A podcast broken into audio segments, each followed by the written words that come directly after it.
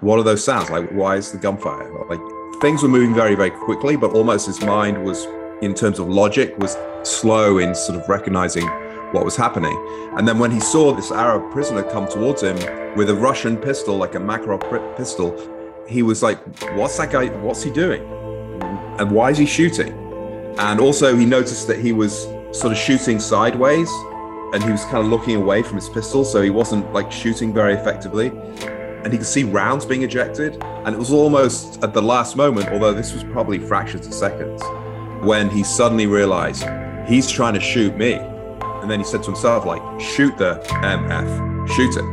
And then that's what he did. And so to me, that was sort of an incredible just explanation of how crazy things can get and how there's almost this sort of delayed reaction when reality hits you.